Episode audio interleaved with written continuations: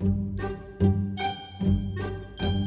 Hello, and welcome to another episode of Alec Mapa Hot Mess with Matthew Dempsey, psychotherapist. I'm Alec Mapa. I'm an actor and comedian. I live in Hollywood, and I've experienced a great deal of trauma. and I can't wait to dive into that. I'm Matthew Dempsey, and I'm a multi- multicultural counselor and psychotherapist. We're talking today about um, near death experiences. Let's jump right in.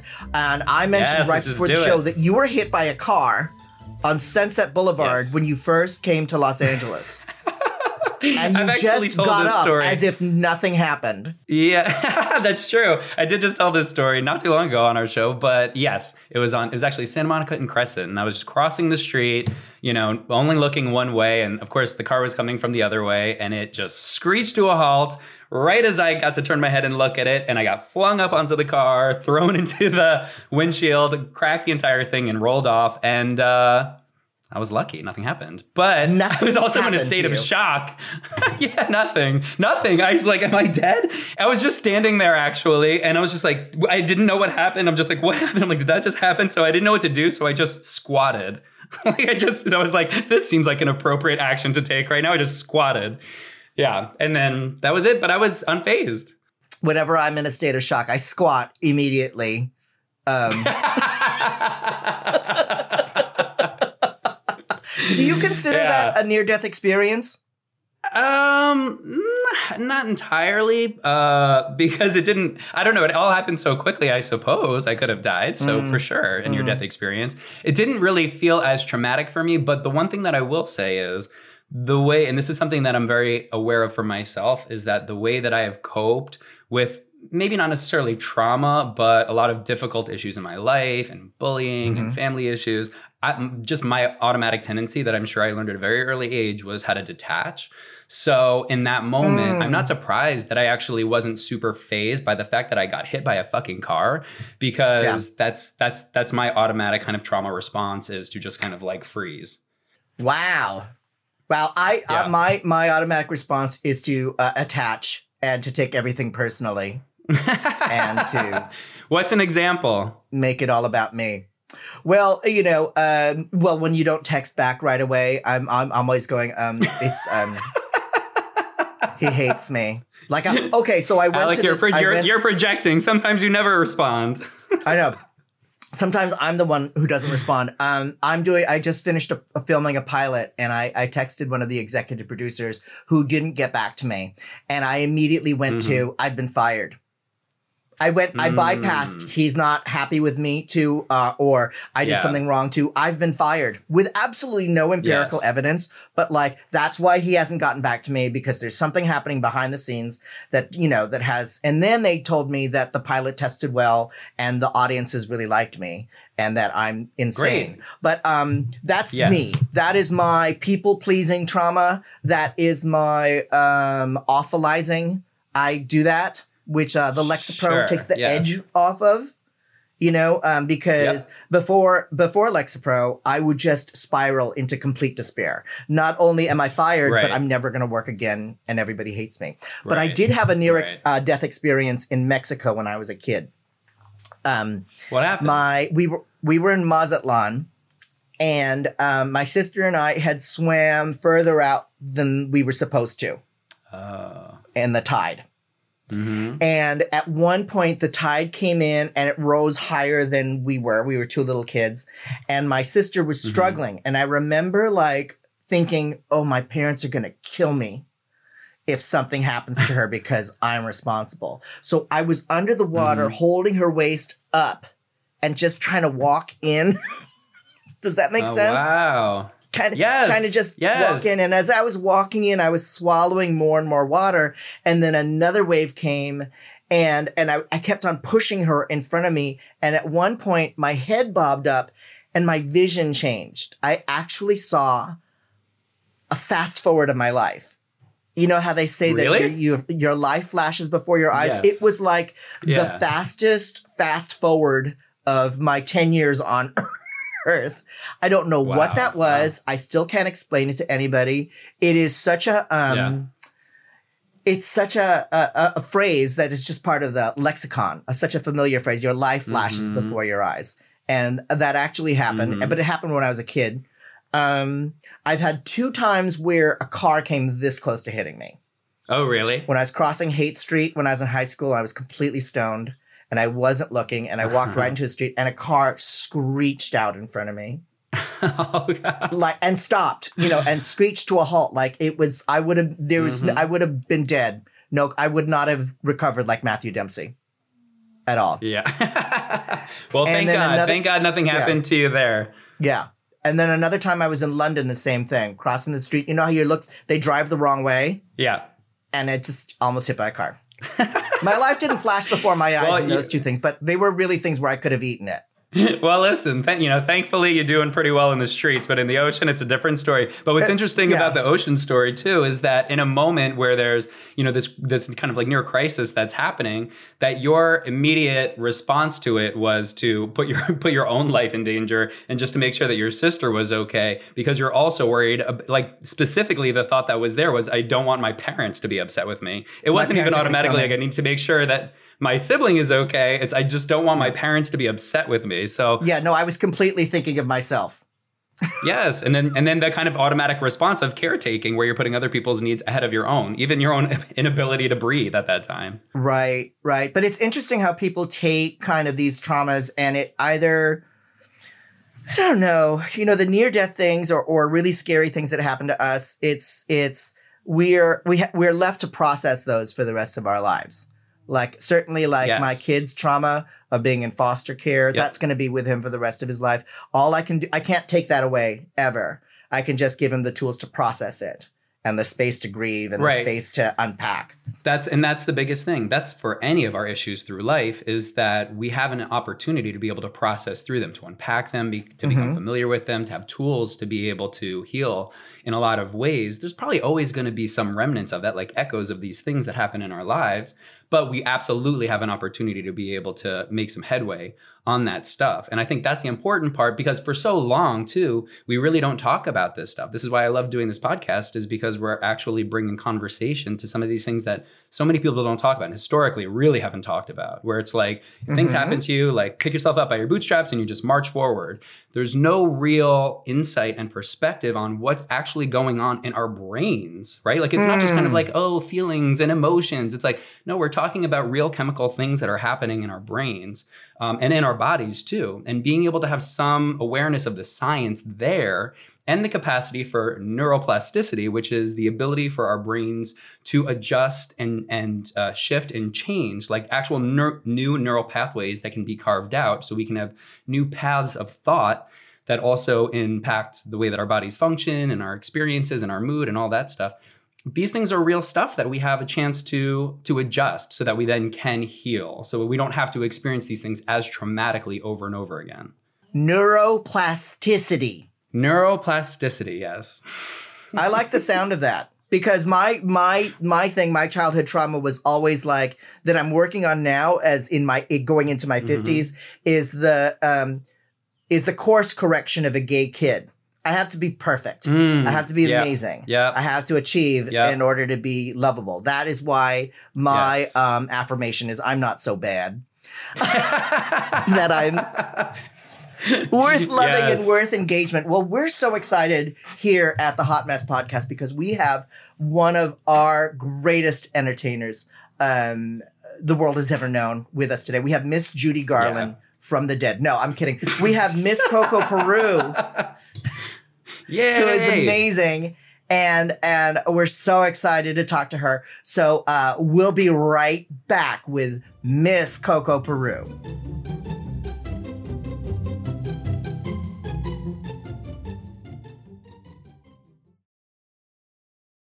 Hey, all you true crime fans, this is Mike Ferguson, And this is Mike Morford. And we'd like to invite you to listen to our podcast, Criminology. Launched in 2017, we've covered a variety of strange cases from murders to missing persons. Some of the cases are ones you may not have heard of. Other cases we cover are some of the most historic in true crime. There are 200 episodes of Criminology available to binge on right now, and new episodes come out every Saturday night. Subscribe to Criminology today, wherever you listen to your podcast.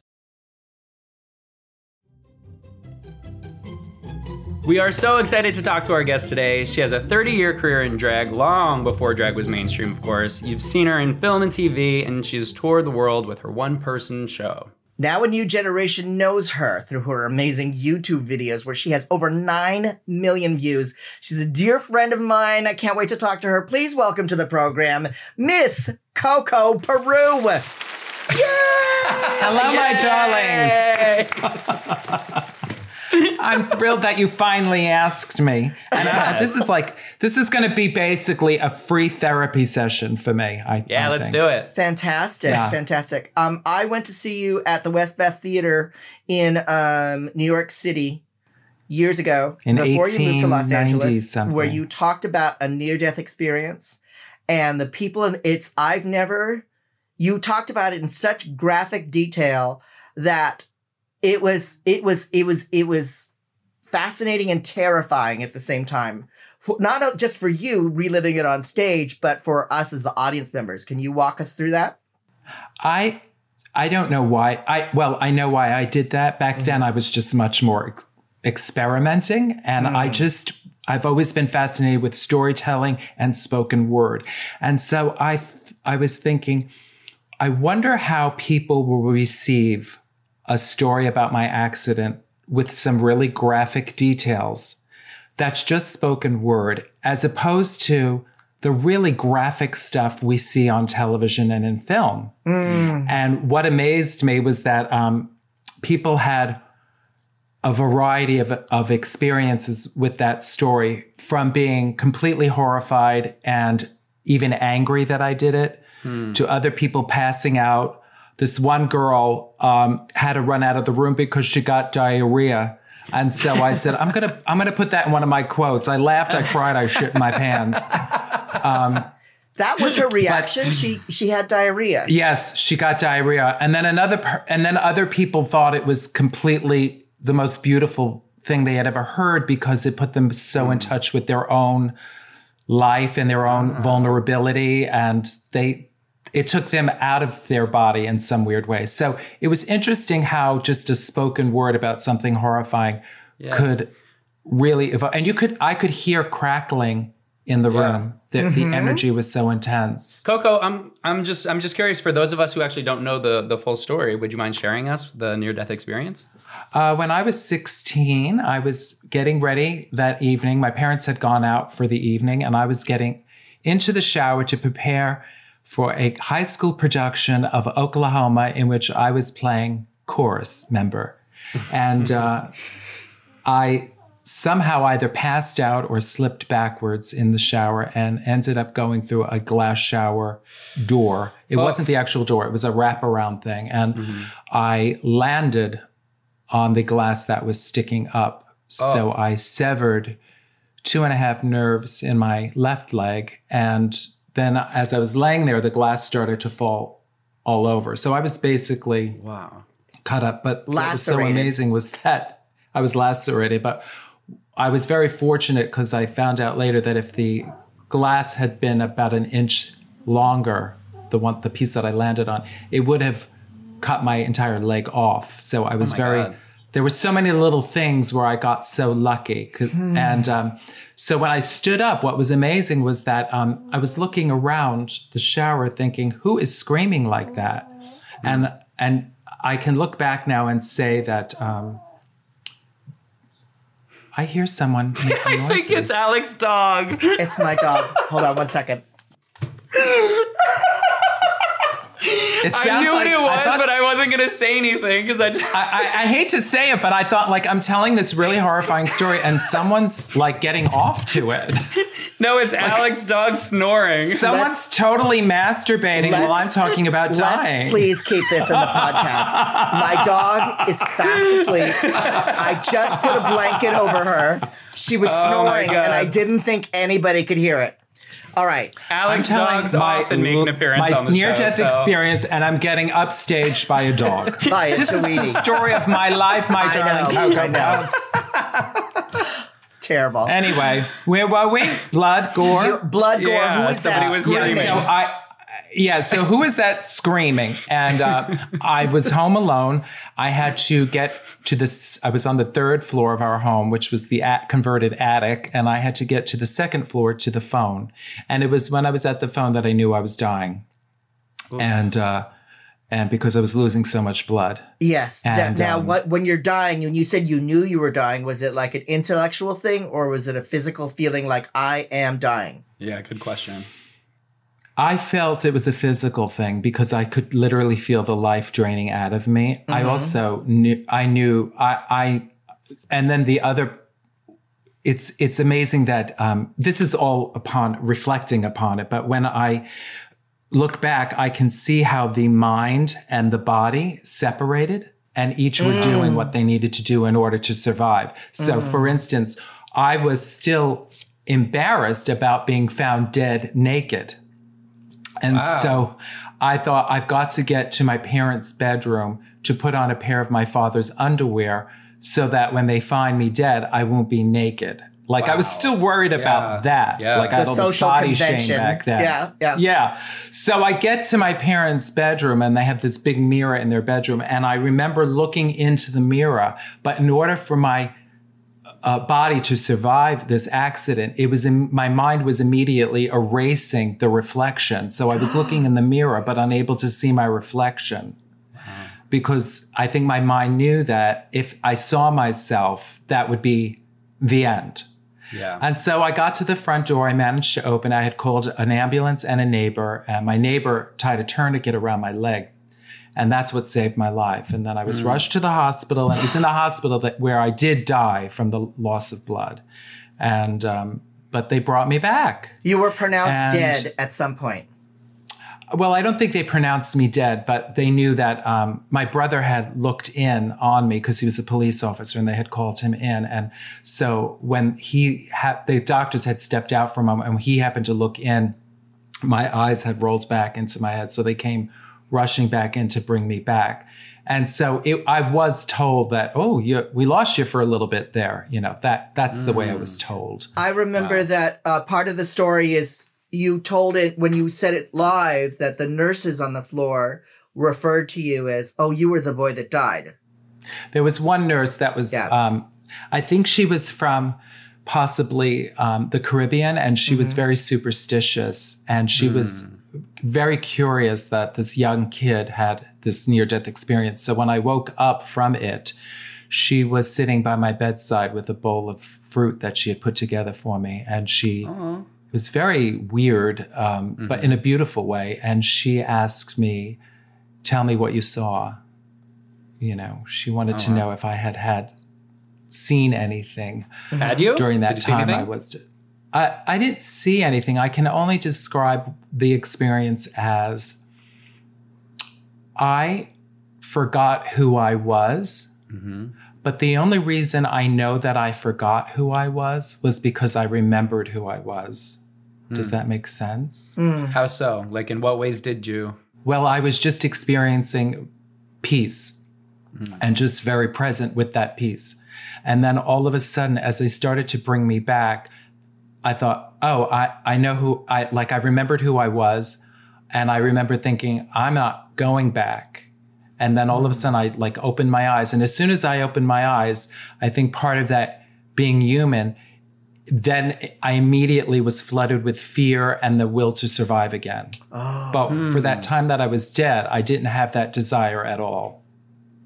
So that would be the only. It sounds to me as if your brain was in survival mode with the accident and what was happening. Like it was doing, it sounds to me as if it was doing everything it could to kind of put some distance between you and the actual physical event. When you said it was like, Right. who who is that screaming? And and when you say it erased the um the uh, the reflection in the mirror. It almost sounds as if like what war people, what people who've been in war experience hysterical blindness, like what they see is almost Right. too painful to look at, and so their body Yes. literally goes blind. Have you heard of that, Matthew? Um, I mean, just in general, yes. The way that the ways that our brains um, cope in a moment where there's actual real trauma, a lot of times is to disassociate. and so then you know having having a bit of a buffer between kind of the reality and then what we're experiencing inside whether that's like blacking out or whether that's like a you know experiencing maybe like some kind of euphoria but a disconnect from the physical world those kinds of things as a way of protecting the the kind of psychological functioning Did you have as much clarity on this accident after after immediately after it was over while you were recovering in the in the hospital? Did you have this amount of clarity of objective like I I, I remember the events? No, No. I did. I did have. It was very clear. Yes, it was. It was so clear to me, and I was. And I will say this: the other thing that I remember when I woke up from the surgery to save my leg, I um, I was so weak and so drained, but I opened my eyes and I could see my parents standing by me, and they were just blurry, but I knew who they were, hmm. and I felt my soul or whatever you want to call it literally just soar up and out of me.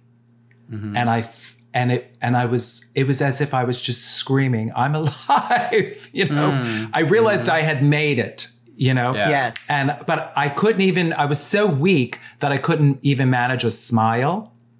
But internally it was like a party was going on. And um, that was a, that was amazing that feeling.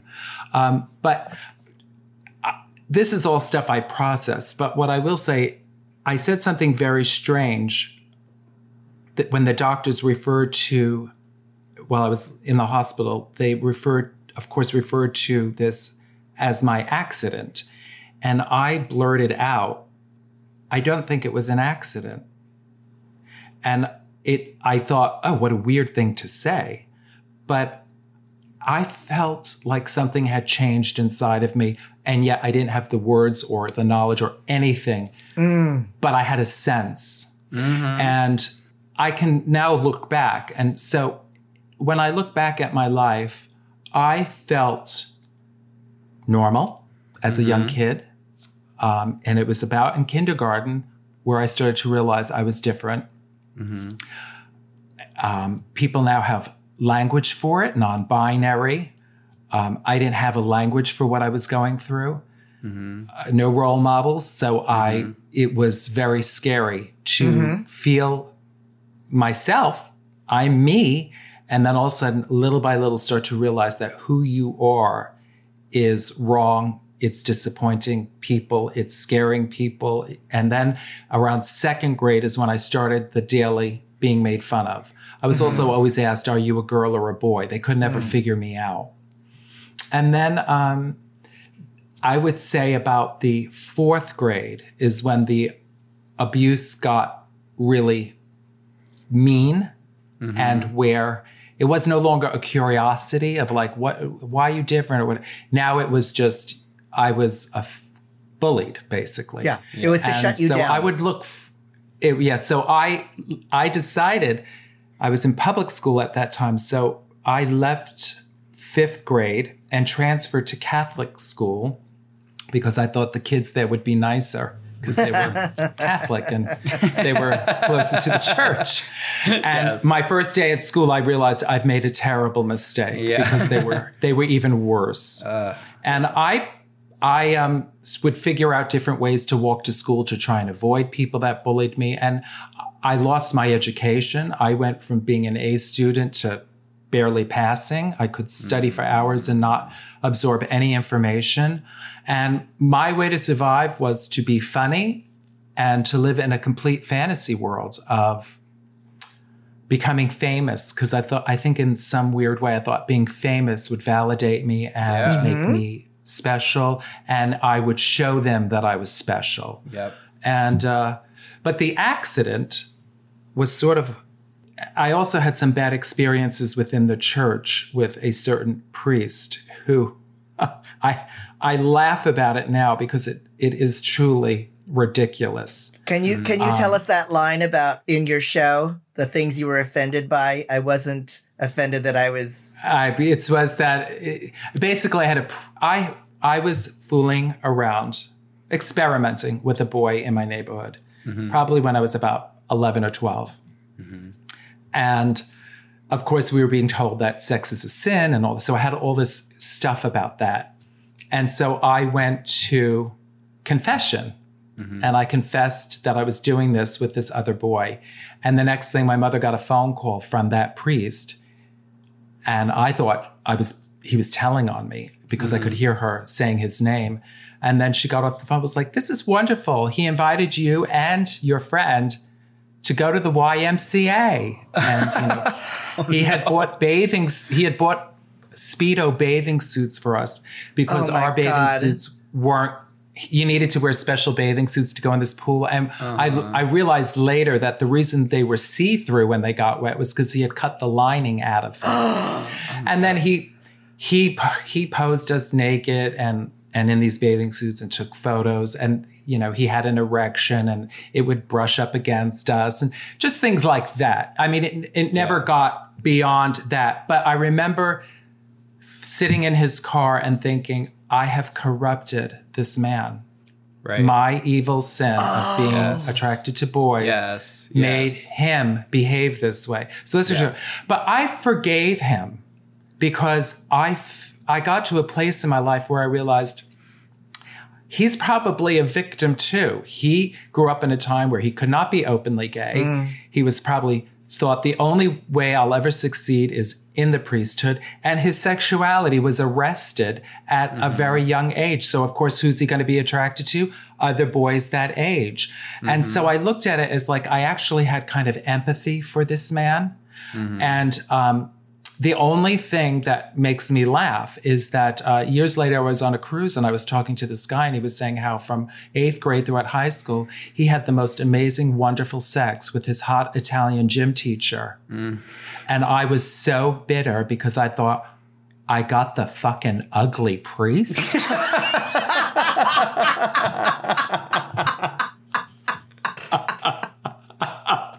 I'm not so bothered. Yeah. I'm not so bothered that it was inappropriate. I'm bothered that he was ugly. Yeah. You know, Yeah. I mean, you know. So, um, Yes. but you know, you mentioned earlier the detachment from this. When I did go to therapy in New York years ago, um, my therapist would sit there with like tears in his eyes, listening to me tell stories, and I felt absolutely nothing. Yes.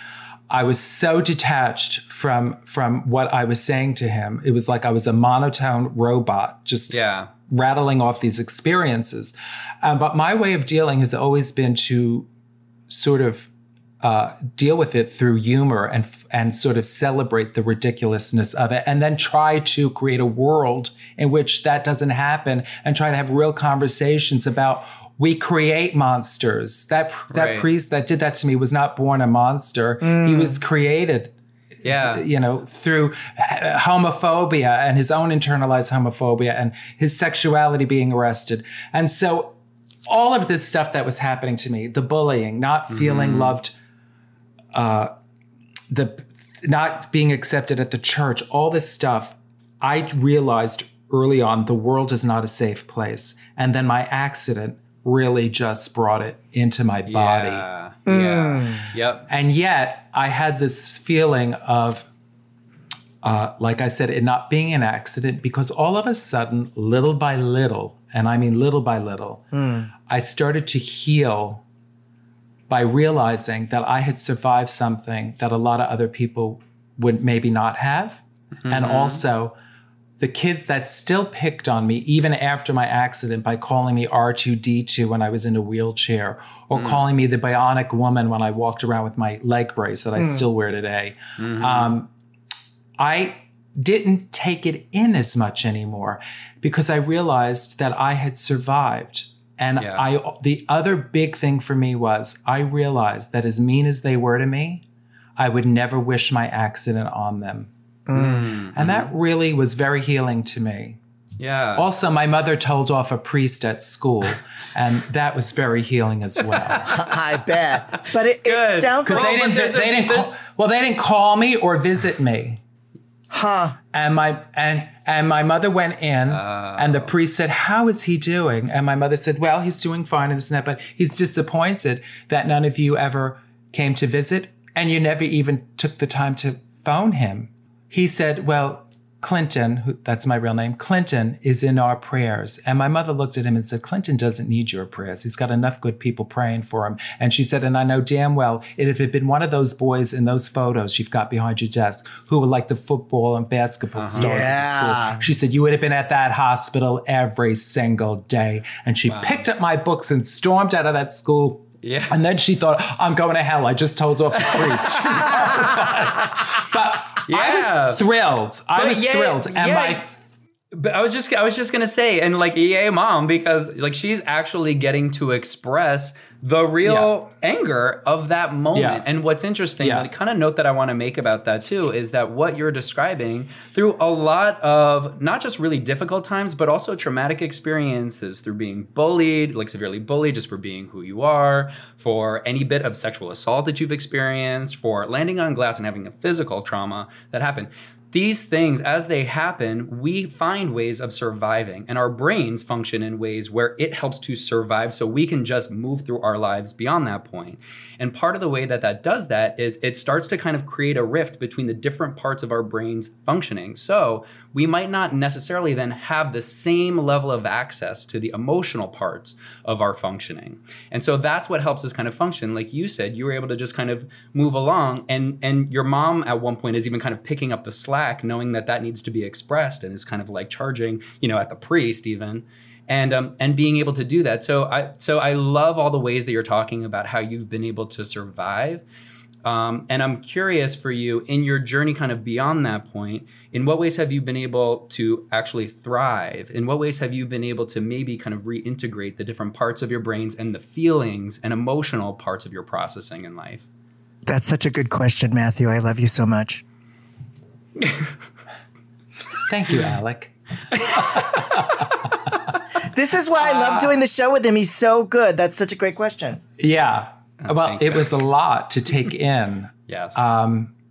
And even as you were saying all of that, I felt myself detaching. Isn't that amazing? Not because I didn't find it interesting, but I think I was like, whoa, wow, whoa. Yeah. But um, one of the wonderful things is, again, in relation to the accident, was also my dad, and I, he- I knew he loved me, but I didn't necessarily get along with him all that well. Mm-hmm. I mean, I kissed him goodnight every night, I kissed both my, you know, but I was just different. Mm-hmm. And when I had the accident, my father started to become a father again.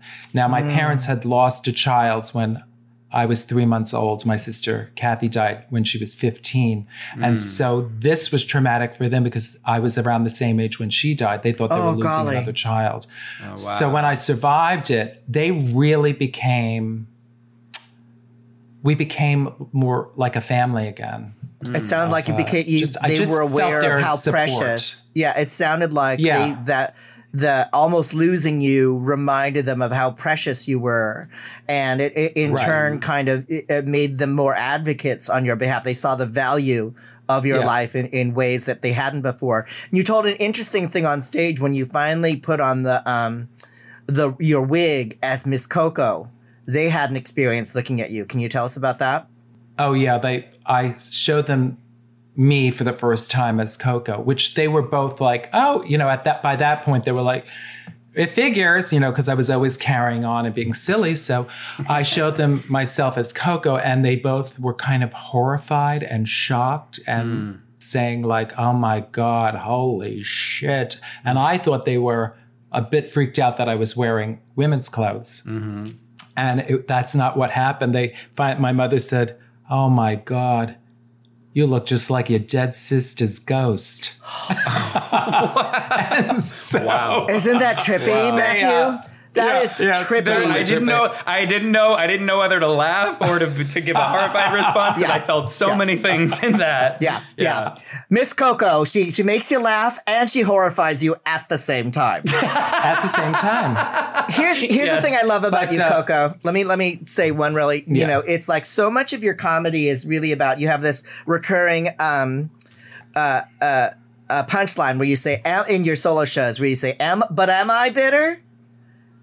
Absolutely, and it always gets a huge laugh. But the but the truest thing about you in in in our conversation today is that you do have so much forgiveness in your soul mm-hmm. as a part of who you are Yes. in order to move on. What I'm hearing a lot of today and what empowers you and is is really inspiring is the amount of forgiveness you have for the people who have, you know, abused you and and made your life Yeah. difficult.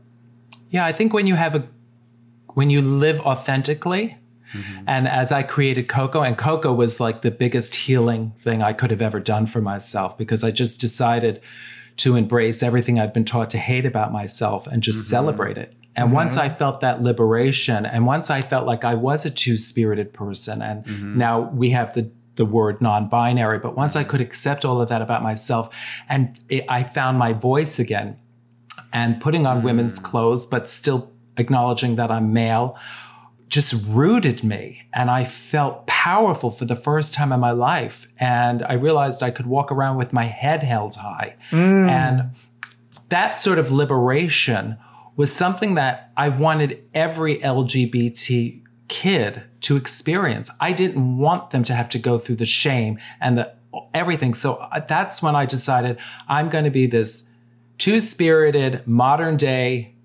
drag queen who's going to save the world. You know, that was my ridiculous kind of mission statement at the beginning. But truly, Yeah. I that was it. And so when you live authentically, you have and you feel liberated and you feel blessed. Uh, holding resentment against people uh, doesn't help you. What helps you is pushing forward and creating the change, creating the world that you want to live in and that you want to see for future generations. And I do just want to also mention that although I may seem whatever, what you just said, Alec, I also two years ago uh, decided to put myself on Lexapro. And I- I'm just curious, Matt. I had read somewhere, and I don't know if you ever read this, but that people who have near death experiences often come back with a very, um, this, th- that justice is very important to them, and that seeing an injustice, it, it just literally, I become obsessed. I, I feel like this hole in my chest. And so what happened was um, I'm very sensitive to litter and how we treat the earth. Mm-hmm. And I was on a beach in Spain, mm-hmm. and two young people threw cigarette butts into the Mediterranean. And I went there. I lost it. and my husband was so mortified. he said, You need help. You Yeah.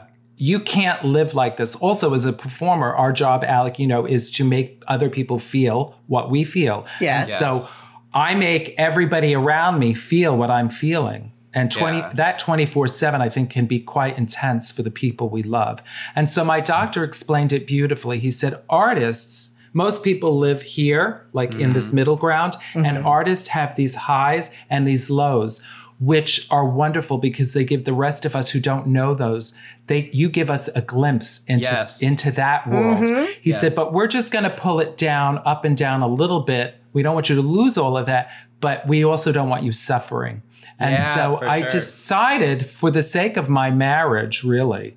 And and here's the thing, I thought I was completely normal. I Mm-hmm. still think in many ways my behavior is normal for me. Mm-hmm. And I'm often outraged that other people aren't as outraged as I am about the injustices in the world. Yeah. But at the same time, I somehow needed to not be so consumed by it that it, you know, Totally. it affected everyone else around me. Well, Coco, let me just say this too, because I, it does make sense. The the intensity of feeling that you have is absolutely normal and totally justified and does make sense. Maybe sometimes there are certain ways that we kind of like over exaggerate certain things that are going on outside of us. But especially when we've had a long history in our lives of trauma and we've had to dissociate more from the emotional stuff that we might be feeling within us, we then can project out and process a lot of what we're feeling on what's going on outside of ourselves because it feels safer. So when we're seeing people litter and the injustices of the world, it's not just, you know, anger, it's rage because we haven't been able to process a lot within ourselves of what's going on. So that makes sense. That that's been your makes perfect sense. That makes so much sense, Matt. And in fact, years ago, I I started my show off wearing a hat that had an emblem on it that said rage. Mm-hmm. Yeah. Because that's what I felt Yes. so much. Yes. You know, but I, Absolute I, rage. I think the theater, the theater is a wonderful place to be able to address that Yeah. rage, have a good laugh about Mm-hmm. it. And I often do feel much more I, I feel more um, elevated as Coco than I do as myself. I feel like I'm more evolved as Coco than actually myself. I love when you said um, I felt normal because I was I've been on Lexapro for about three years. When I was talking to my psychiatrist, there was a certain level of despair and hopelessness that I had hmm. learned to live with.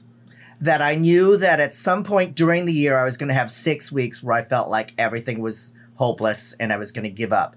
Absolute hmm. despair. But what was happening to me was those those moments of despair were getting closer and closer together. Like it wasn't just like over in the future. It was like it was becoming a regular thing. And so um I, and, and I and I didn't take meds for a long time because I thought that's just how I was supposed to feel. But now I feel everything. I feel all my emotions. I'm not numbed out.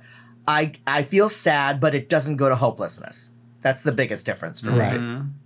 That's that's exactly my experience now, and um, I've often felt as though I look at people who have children, mm-hmm. like you, Alec. Mm-hmm. I don't know about you, Matt, but and um, I think I don't have children, and yet I sometimes care more about this planet and what I'm leaving the future mm-hmm. generation than what I witness around me often. And I guess that's when I start to feel hopeless, mm. is that um, when you don't feel like other people care as much as you do. I But, know. uh, thank God, thank God for Lexapro because it has made me be able to function and still Yeah. celebrate um, this journey that we're on, rather than just feel like, oh, why bother? Well, personally, I can tell you based on my own experience of you and, you know, because I knew you as a performer first and then we became friends. But there were things you said on stage when I saw you in the 90s that have stayed with me, where it was like when you said, um, you have to um, embrace the things you were taught to hate about yourself. That was a huge light bulb moment for me as a queer person. Great. It's kind of we're always Yeah. running away from that. We're always running away from the shame. And then when I finally, when you finally look at the things and you see that there's nothing to be ashamed of, I'm not so bad. Then it's like it, it, it's life changing. So, and I've also seen the people, the audiences filing out of your shows. They're so happy. You elevate people. So when you're feeling sad about those things, know that you have made an enormous difference. Well, thank you. And that that has been the best part of YouTube is that I've reached this whole new generation of people who love that I I don't care what other people think of me when I'm walking through a Kmart yeah. because I am I may not fit in, but I'm owning my right to be there. I love and that. young people love it. And Yeah. they see like, you know, they ask, can can I call you Aunt Coco? Can I call you grandma? It's cuz they are looking for role models of people who live authentically. yeah. I have to say, um, I have and to that say this- includes the good and the bad of me, honestly. Yeah. All of it, because it's all of it that we Yeah. want to accept. We don't want conditional love. We want the unconditional love for all of the parts of what makes us human. But I have to say this before we wrap up our, for our show, because as you know, especially as we're talking about some of the things that maybe young people today have said to you.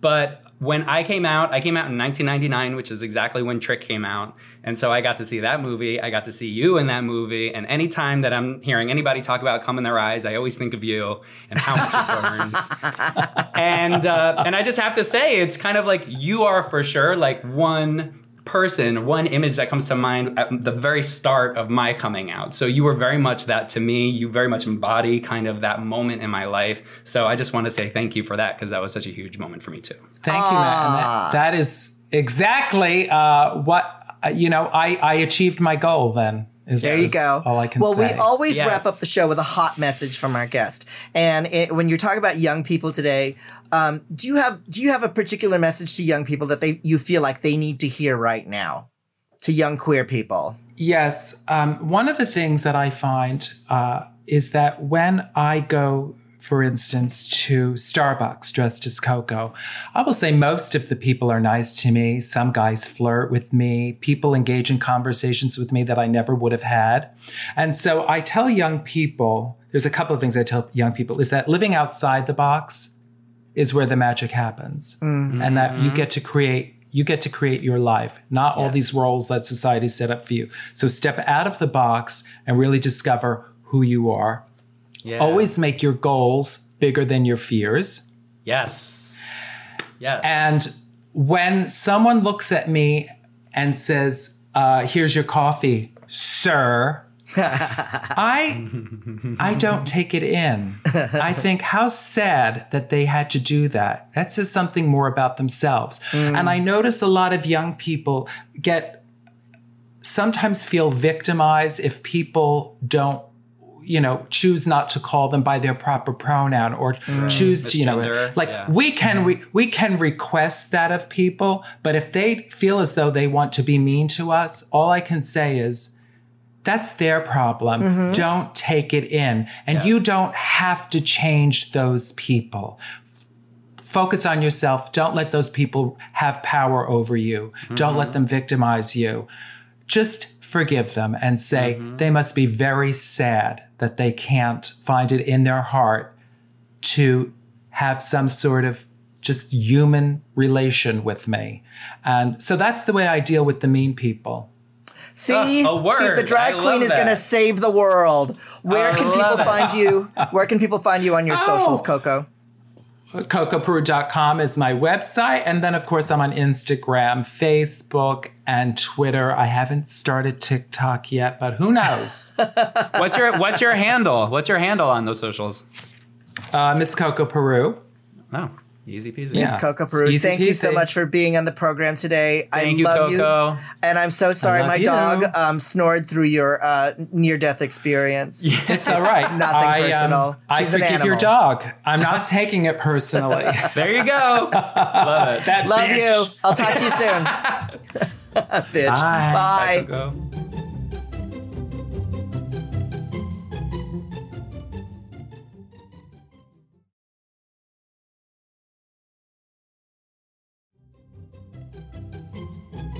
What a great show, Matthew. Such a great show. I loved it. Yeah, it's it's so great seeing you. This was like I, you know, it's we've both been busy and we've we've had to skip a couple weeks, so it's it's a real treat for me to have some FaceTime with you. What what's your hot message? What's your takeaway from this day?